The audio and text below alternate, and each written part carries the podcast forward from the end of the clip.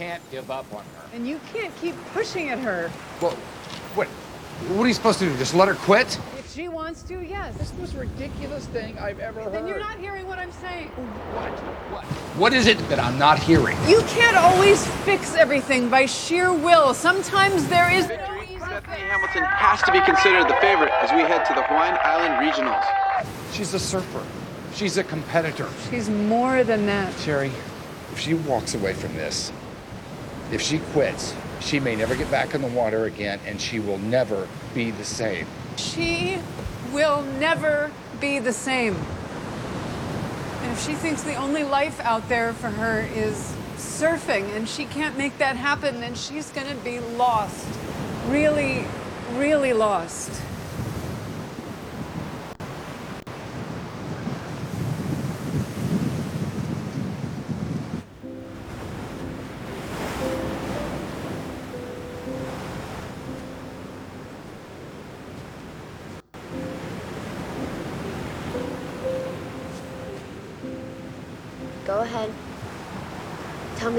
Everything's gonna be okay. Yeah, that's me. Mr. Jump right in and fix it. I could just keep my mouth shut. For once. Done, aren't I? I can't even paddle out to the lineup past the big waves. I don't understand. What happened to I can do all things?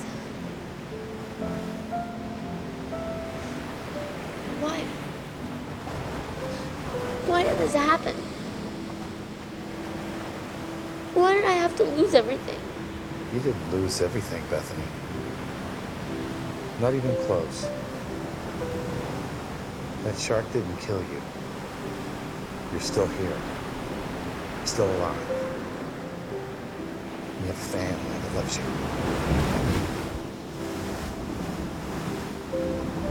What am I supposed to do now?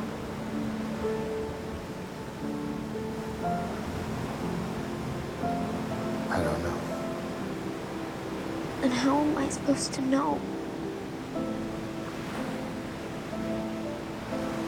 When the time is right, you'll know. Till then, you pray. You listen. Listen for what? for what comes next.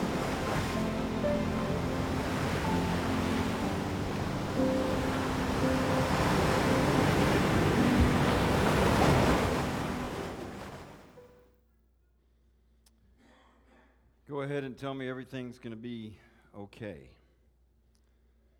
Sometimes uh, we know it's not going to be okay, at least not for a while. That's the story uh, from the story of Bethany Hamilton, a young lady who many people read about, and eventually they made uh, her story into the movie Soul Surfer. Um, a uh, young lady who was a follower of, of Christ, but, but uh, tragically lost um, an arm right at the shoulder in, a, in an accident in the ocean when a shark attacked her. And uh, that's her story of trying to move on. I can't imagine what it would be like to lose a limb in the, in the height of your youth when, when you're a competitive person and what you think your life is going to be all about relates to your body and, and using it in a competitive way. I can't imagine that that has to be extremely, extremely tough. I, I try to think about some of the, well, I don't try to think about them, but occasionally I think about some of the worst things that could happen. I'm not really wired that way. I know some of you enjoy thinking about what's the worst that could happen, and that's the next thing coming. But I'm not really wired that way. But every once in a while, those kind of things hit you. And when I, when I think about what's the worst thing that could happen to me, outside of losing, outside of losing the people that are most precious to me and closest to me, what's the worst thing that could happen to me? And for me, it's this thought that comes back, and it would be to be unjustly thrown into prison. I don't know under what scenario that, that could happen, that could ever happen. in our culture, society, or in my life, but just if, you, if I was unjustly thrown into prison and you're put in a place where you feel so alone and desperate and hopeless and, and you did not deserve to be there, to me, that's about the worst thing I can think of that could happen to me personally. And, and, and you would be in a situation and in a place where it would, I believe, if you were honest, it would force you to ask, it would make you ask, God, where are you? Where are you right now? What are you doing? God, do you have, do you have any clue about what's going on here? Do you, do you know where I am? Do you understand the situation? Is that, do you, are you there at all? You know, that actually happened to the prophet Jeremiah. The prophet Jeremiah, we talked about him last week in Jeremiah chapter 1. It described God's call on his life, and he answered that call obediently, if not reluctantly at first, but he answered that call. And he did what God called him to do. He delivered an unpopular message to God's people to, to turn and repent and, and turn back to God and turn away from all the things that they had gotten themselves into. And you know what? He found himself, after being obedient to God, he found himself rejected, mocked, persecuted, and unjustly thrown into prison. I think that's a bad situation. A terrible thing to happen to anybody. And, and for me, I can certainly see why Jeremiah would write a book after the book that's his name, given his name. The book following that is called Lamentations. You could paraphrase it and call it the book of crying. Maybe even the book of whining, the book of complaining. God, I obeyed you, and, and look where I am now. God, look where your people are. Your people that you made a covenant with, and your people that, that they've rejected you, and now things have gone so badly and it's such a mess. God, will we ever see the light of day again? The truth is, sometimes life and faith are really, really hard. Is there anybody that maybe just agrees with that? Sometimes life and the faith that we're supposed to have connected to our lives, sometimes that is really, really, really hard. If you look in Lamentations chapter 3, that book right after the book of Jeremiah, Lamentations chapter 3, there Jeremiah speaks out, and in the first part of that chapter, he describes his situation, and he does it so graphically and tough, the, the deep stuff in his heart. And I'm just going to sum it up a little bit, beginning at verse 16, where he says this He has made me chew on gravel, speaking of God. He's made me chew on gravel, He's rolled me in the dust. Peace has been stripped away, and I have forgotten what prosperity is. And I cry out, My splendor is gone. Everything I had hoped for from the Lord is lost. And the thought of my suffering and homelessness is bitter beyond words.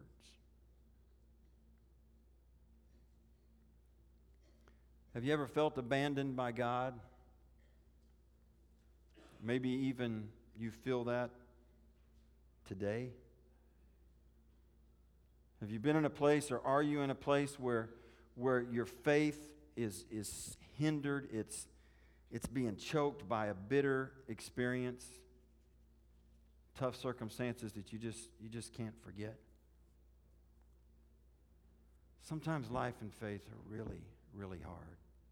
And the enemy of our souls jumps on those circumstances and does everything he can to drive it deep into our spirit and to tell us lie after lie after lie that God is not for us and that God is not with us and that God will fail us, He will leave us, or that He has already done so.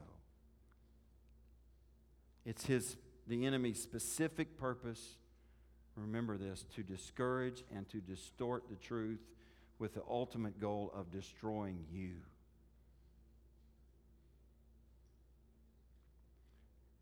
And he shows up in those moments when we're when we're down and discouraged and just pours it on sometimes, doesn't He?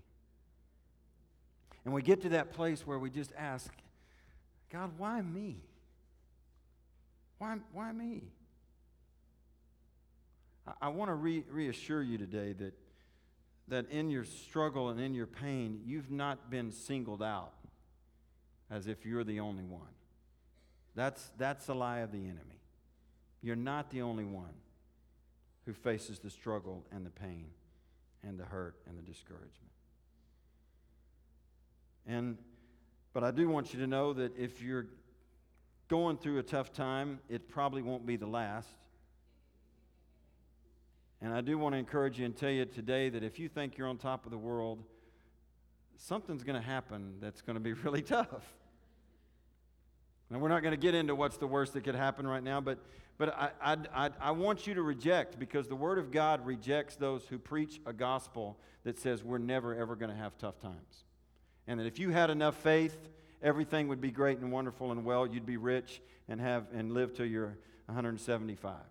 That's not the gospel. In his book, uh, When God Doesn't Make Sense, Dr. James Dobson tells a story about um, a man that he knew named Dr. Paul Carlson.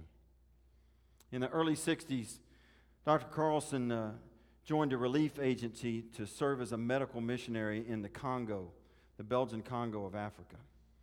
He, he, had, he was doing it just on a temporary basis. He, he, he said he would take six months off from his practice back here in the U.S. and go there and serve in this really tough place in the world.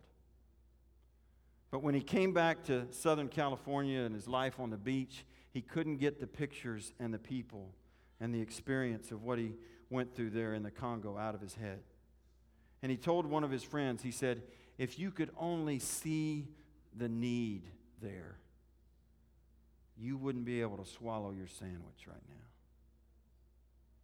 And soon, Dr. Carlson, compelled by compassion and by the Lord, moved his family to Africa and he set up a makeshift clinic and he went from six figures salary a year or more to earning $3,230 a year. But he had a greater motivation than money. Two years later, medical missions, saving lives, changing lives, witnessing to the power of God, to the power of Jesus Christ. Two years later, Dr. Carlson became a pawn in a, in a bloody struggle between uh, rival factions and revolutionary civil war going on there. And he was among a, a small band of, of Americans who were taken and held captive near a battle zone. And they, they knew for sure that the, the, the rebels that held them were going to kill them. And so they saw a moment when they, when they believed they had one, one quick opportunity, one fleeting opportunity to try to get to safety by scaling a, a wall and jumping over it and running to safety. And several people made it over, and Dr. Carlson saw his moment and he made his break and he leaped at the wall. But before he could get over the wall, dozens of bullets tore through his body and he fell back into a courtyard. His life was gone. I hear a story like that, and I think about somebody who would make that kind of sacrifice, and somebody who would give up things that we hold so valuable, most of us, and would give their life in that way to doing good for people. And then their life is gone, and you would ask, Lord, Lord, what? What? Why? Why would you leave his family? Why, why would you take, why, why could, we don't get it, God. The life of a good, godly man ended like that. How about, how about a young family? A young married couple named Daryl and Clarita. Married for, for several years, desperately wanting to have a child go through all kinds of exhaustive tests and procedures and, and all of those things, and, and it just seems like it's never, ever going to happen. Praying constantly that God would bring a child into the world through them. But it just seemed like God remained silent, and her womb was barren. the months, the years begin to go by, and it looks like, well, there's just not, it's just not going to be possible. And then all of a sudden, one day, Clarita discovers that she is gloriously with child. And they're thrilled beyond words. And the healthy baby boy is born seven months later, and they named him Aaron after Moses' brother in the scripture. And this child was, was Daryl and Clarita's pride and joy. But when Aaron was three years old, he was diagnosed with a very violent form of cancer. That followed 10, following that were 10 months of painful chemotherapy, radiation, all that stuff going into his precious little body. But in spite of all those efforts and all the prayers, his body continued to deteriorate. And his parents vacillated back and forth between hope and faith and hope and despair and discouragement. A lot of people praying, all kinds of tears. But despite that, at four years of age, little Aaron, the miracle child, went to be with the Lord. And what's left was a, a young family still with faith, but a lot of questions unanswered. When you go through something like that, and I, I, can't say that personally I've ever gone through anything that dark. I know some of you have. The question comes in those times, in those times when it seems like God is absent, in those times when it seems like God has let us down, or maybe we would even feel that God has betrayed us. In those times, will we still dare to hope in Him? Because the great temptation that enters in right there is to drift into sadness and despair.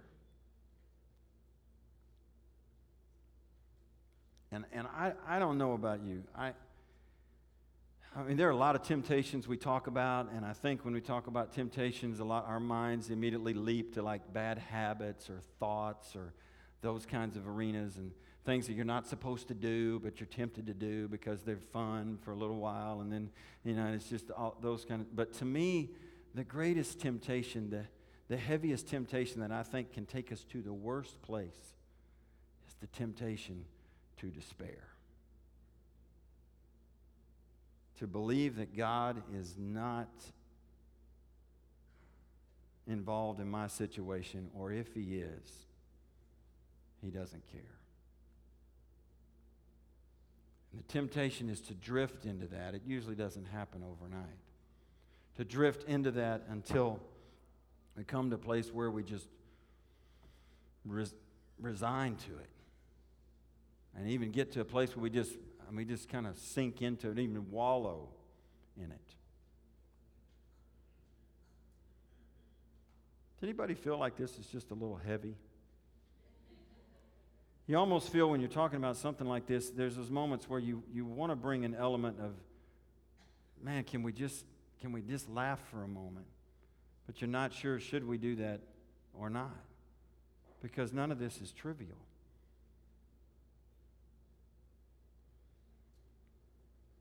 You know, our culture is, is full of songs of sadness and lament. In fact, they sell very well. In fact, you can repeat them over and over and over again. Um, back when I was a, a, young, uh, a young lad, um, there was a television show on. It was an educational show called Hee Haw. Um, and people under 40 here, I don't think they'd have any idea what I'm talking about. You can YouTube it. Um, and, and on Hee Haw, every week there was, there was regular scheduled despair. I mean, it was, it was part of the program. The, uh, there, was, there were the two, the two men who just constantly suffered heartbreak. Do you remember that? And they would sing. Do I dare do this? Where, oh, where are you tonight? Why did you leave me here all alone? I searched the world over and thought I'd found true love. You met another and you were gone. Yeah. So sad. But the, but the ultimate despair was the family in their living room.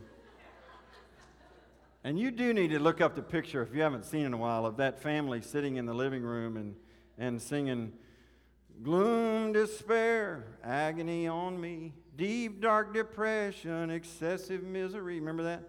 If it weren't for bad luck, I'd have no luck at all. Gloom, despair, agony on me. I don't have the melody right, but it was, it was just, you know, that, that kind of feeling. Now, some of you, that's just, you know, it's like, there's no way I can laugh at pain. It's much too serious. And uh, there are a lot of songs in our culture that, that speak to sadness in a, in a deeper level. The, a lot of the British pop artists through the years have had it. They've had a great ability uh, to, to write about pain. Maybe it's because it's so foggy and rainy all the time over there in the, in the UK. Um, you know, the Bee Gees wrote a lot of songs. They wrote a lot of songs before Saturday Night Fever. I don't know if you're aware of that or not. Did you know also now that there's, some, there's only one Bee Gee left? Pretty, that's kind of sad, isn't it? Only one, bro, uh, only one Gibb brother left. Um, they, they wrote a song bef- back in their early, early days. It's been covered by a lot of people, including not too long ago Michael Bublé. The song "How Can You Mend a Broken Heart." You know, I can think of younger days when living for my life was everything a man could want to do. I could never see tomorrow. I was never told about the sorrow. And how can you mend a broken heart? How can you stop the rain from falling down? How can you stop the sun from shining? What makes the world go round? And how can you mend this broken man? And you could hear the tear in their voice when they sang it. How can a loser ever win? Please help me mend my broken heart and let me live again.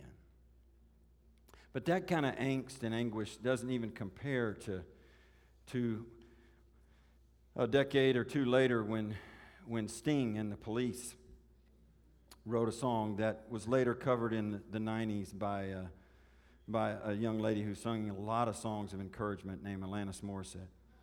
Um, do you know the, the lyrics to King of Pain? There's a little black spot on the sun today. That's my soul up there. It's the same old thing as yesterday. There's a black hat caught up in a high treetop. I don't know what that means. And there's a flagpole rag, and the wind won't stop.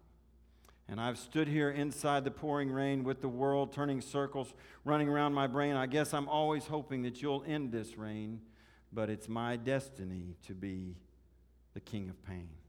Boy, it gets deeper. There's a king on a throne with his eyes torn out. There's a blind man looking for a shadow of doubt. There's a rich man sleeping on a golden bed. There's a skeleton choking on a crust of bread. Are you encouraged yet? It gets worse. There's a red fox torn by a huntsman's pack. There's a black winged gull with a broken back. There's a little black spot on the sun today. It's the same old thing as yesterday. And I've stood here inside the pouring rain with the world turning circles running around my brain. I guess I'm always hoping that you'll end this rain. But it's my destiny to be the king of pain. I'll always be the king of pain. Jeremiah said, Here's what it feels like. Beginning of Lamentations chapter 3, Jeremiah describes himself this way. He says, I am the one.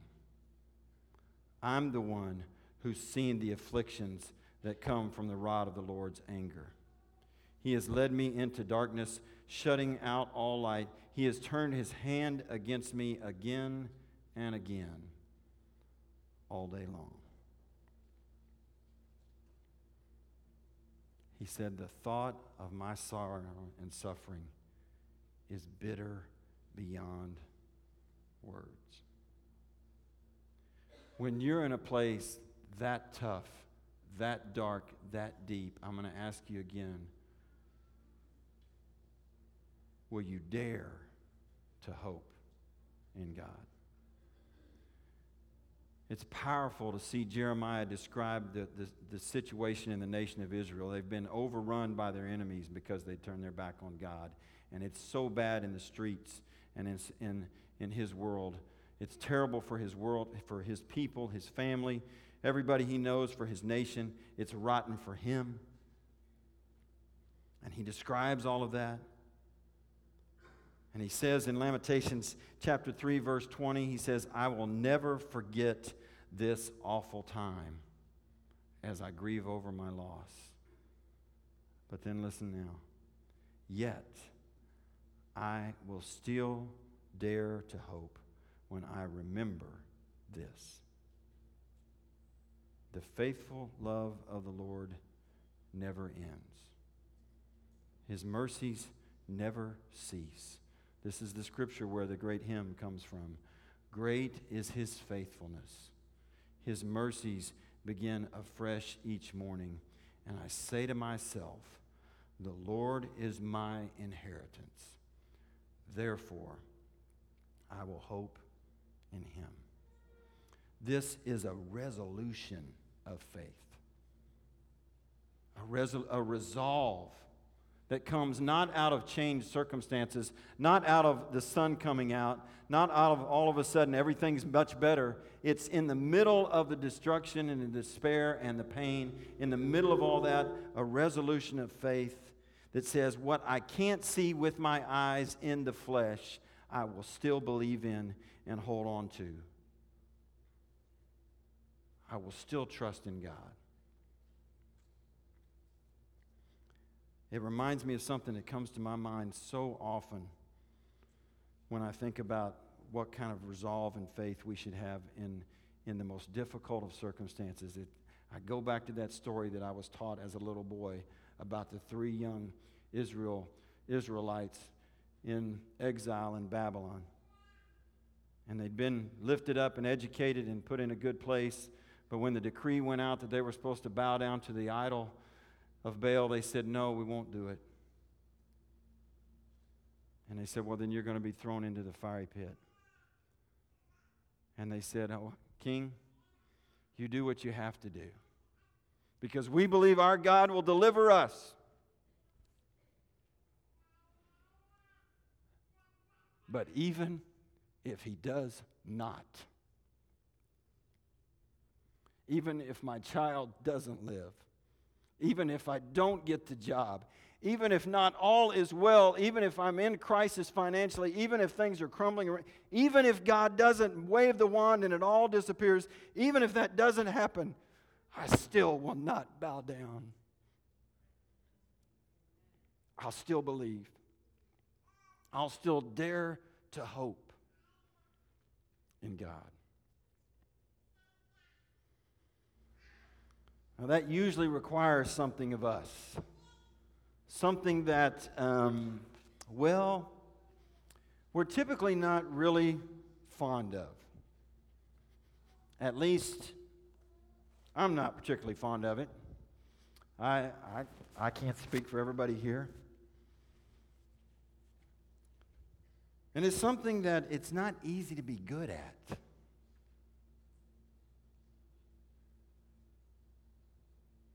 Waiting. Waiting. Does anybody else here this morning hate that little spinning circle that is made by Microsoft?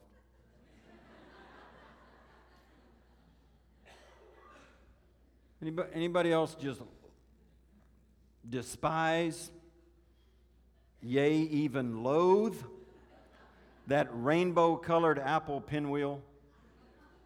I, I mean,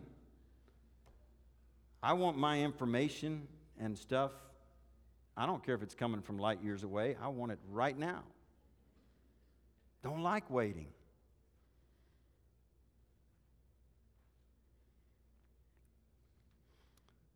In Lamentations 3, verses 25, 26, Jeremiah says this The Lord is good to those who depend on him, to those who search for him. So it is good to wait quietly for salvation from the Lord.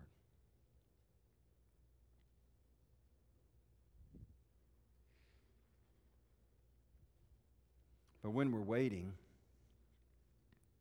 can quest- questions can still pound away at us. Questions like, is God testing me? Hmm. I, I think that's a possibility. That, that may be the case. Perhaps God is testing. You know, He's looking for faith, He's looking for trust. He's looking for faithful people who don't chase after other things, who don't develop their own plan outside of God's plan when it doesn't go their way or the way they think it should.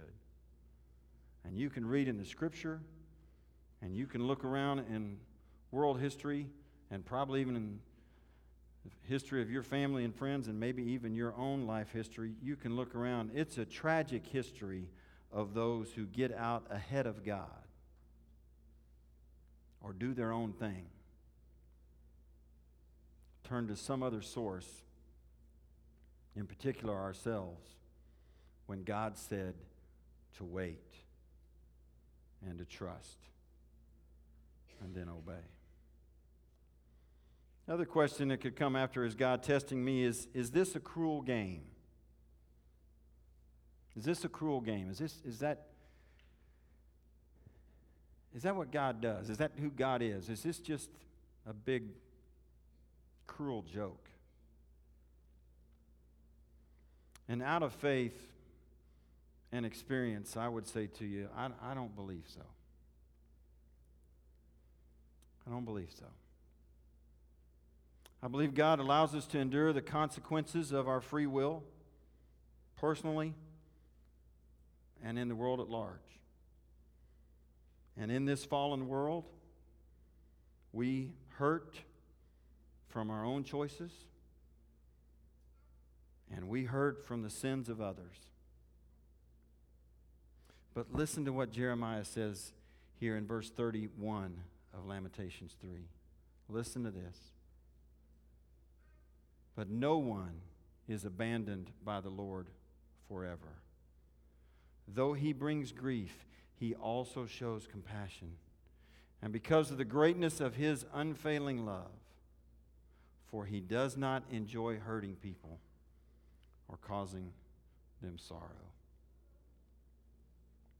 You look at Jesus' life, the shortest verse in the Bible that a lot of people can quote out of John chapter 11 is Jesus wept. And the truth is, Jesus did weep. He wept over his lost friend Lazarus and the, and the pain and, and hurt that that was causing his friends and family. He wept over that before he raised Lazarus from the dead. He wept over the city of Jerusalem when he looked down and he and he thought about all the masses of people and thought about the grace of God that he was extending to them that was being rejected and the pain and the hurt and the suffering that they were going through because of it. And I believe this morning that the Lord looks down and he sees your struggle and he identifies with you in your struggle. And if you'll put even the smallest amount of faith and trust in Him, He'll come beside you. That may mean you're still right in the thick of it for a while. But I believe He'll enter into it beside you. And eventually, according to His time and His way, He'll lift you out.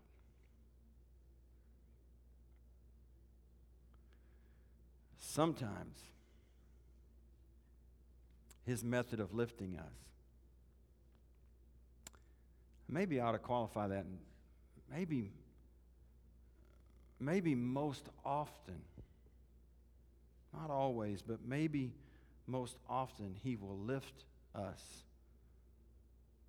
by calling someone else to lift us, by calling us to lift one another. And so, kind of a question of action that I would have for you this morning beyond you putting your own faith and trust, I would ask you this Will you help pull someone out of despair? In Jeremiah chapter 38, in a biographical portion of what's going on in the life of Jeremiah, in Jeremiah chapter 38, you know, he's been delivering the message to the people of Israel, and, and it's not a popular one. And, um, and they, they take him and they put him in prison. And it kind of describes there that the reason he's thrown into prison is because he's delivering bad news. He's saying, you're, you're going the wrong way, you're going the wrong direction, and, and because of that, God's judgment's going to come, and it's going to come down heavy, and it's going to come down hard. And, the, and a group of, of officials go to the king, Zedekiah, and they say, This guy's got to be shut up. We can't take this anymore. We need to shut him up. We need to shut him up permanently. And King Zedekiah, evidently a very brave man, in Jeremiah chapter 38 says, All right, I can't stop you. Do what you like. And they take Jeremiah, who's already being held captive, they take him out of his cell and they lower him down into an empty cistern, a, a very large well, if you will, in the prison yard. And there was no really water in there to draw out, but there was, there was a deep, thick layer of mud at the bottom, almost kind of like quicksand. And it says Jeremiah sank down into it.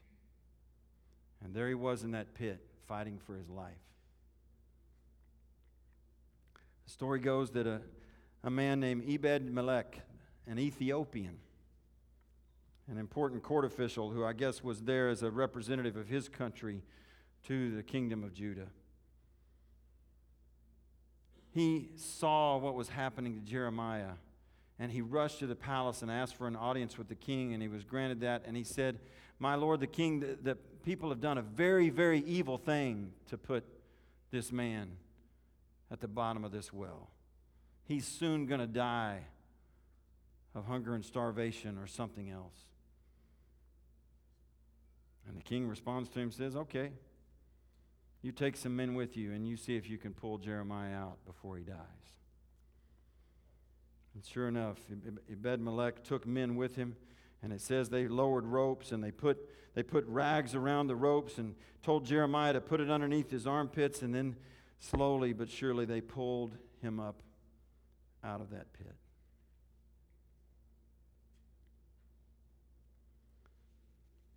You can hear a message like this today, and you can hear the, the words that you know, I guess in a glorified way, what I'm trying to say to people today is that it is going to be okay if you trust in the Lord.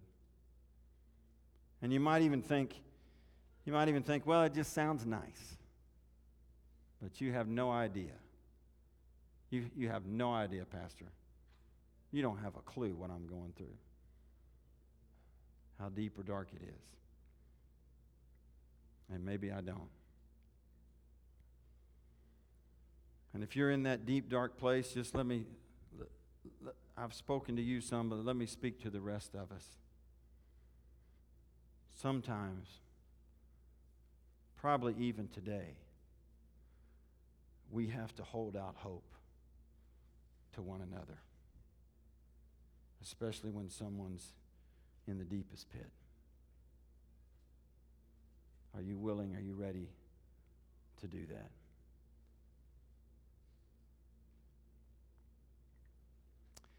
We kind of wrap this up today. Just let me let me ask you this. If if you're struggling,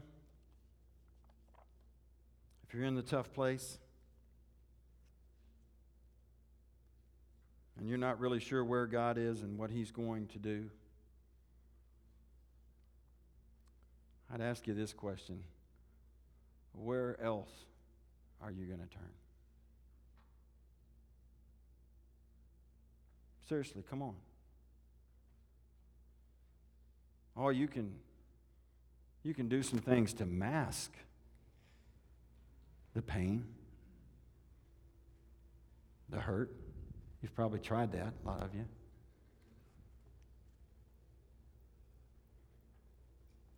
You found a solution somewhere else?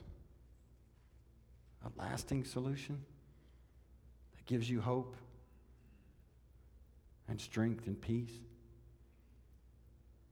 Where else would you turn? But to the one whose mercies never end and are new every day. I'm praying that you'll reach for it today. Jesus, we thank you so much for your, your faithfulness, your grace in our lives. Lord, I thank you that um, you've lifted me up many times. Sometimes just through your word, sometimes just through the witness of your Holy Spirit driving down the road, sometimes. Uh, sometimes through unusual ways, sometimes through your beautiful creation, sometimes through just hearing a word or two that that sparked the hope in my life. And Lord, I thank you that so many times you've used a brother or sister, someone else who had some faith and trust in you, and they held it out for me to grab onto.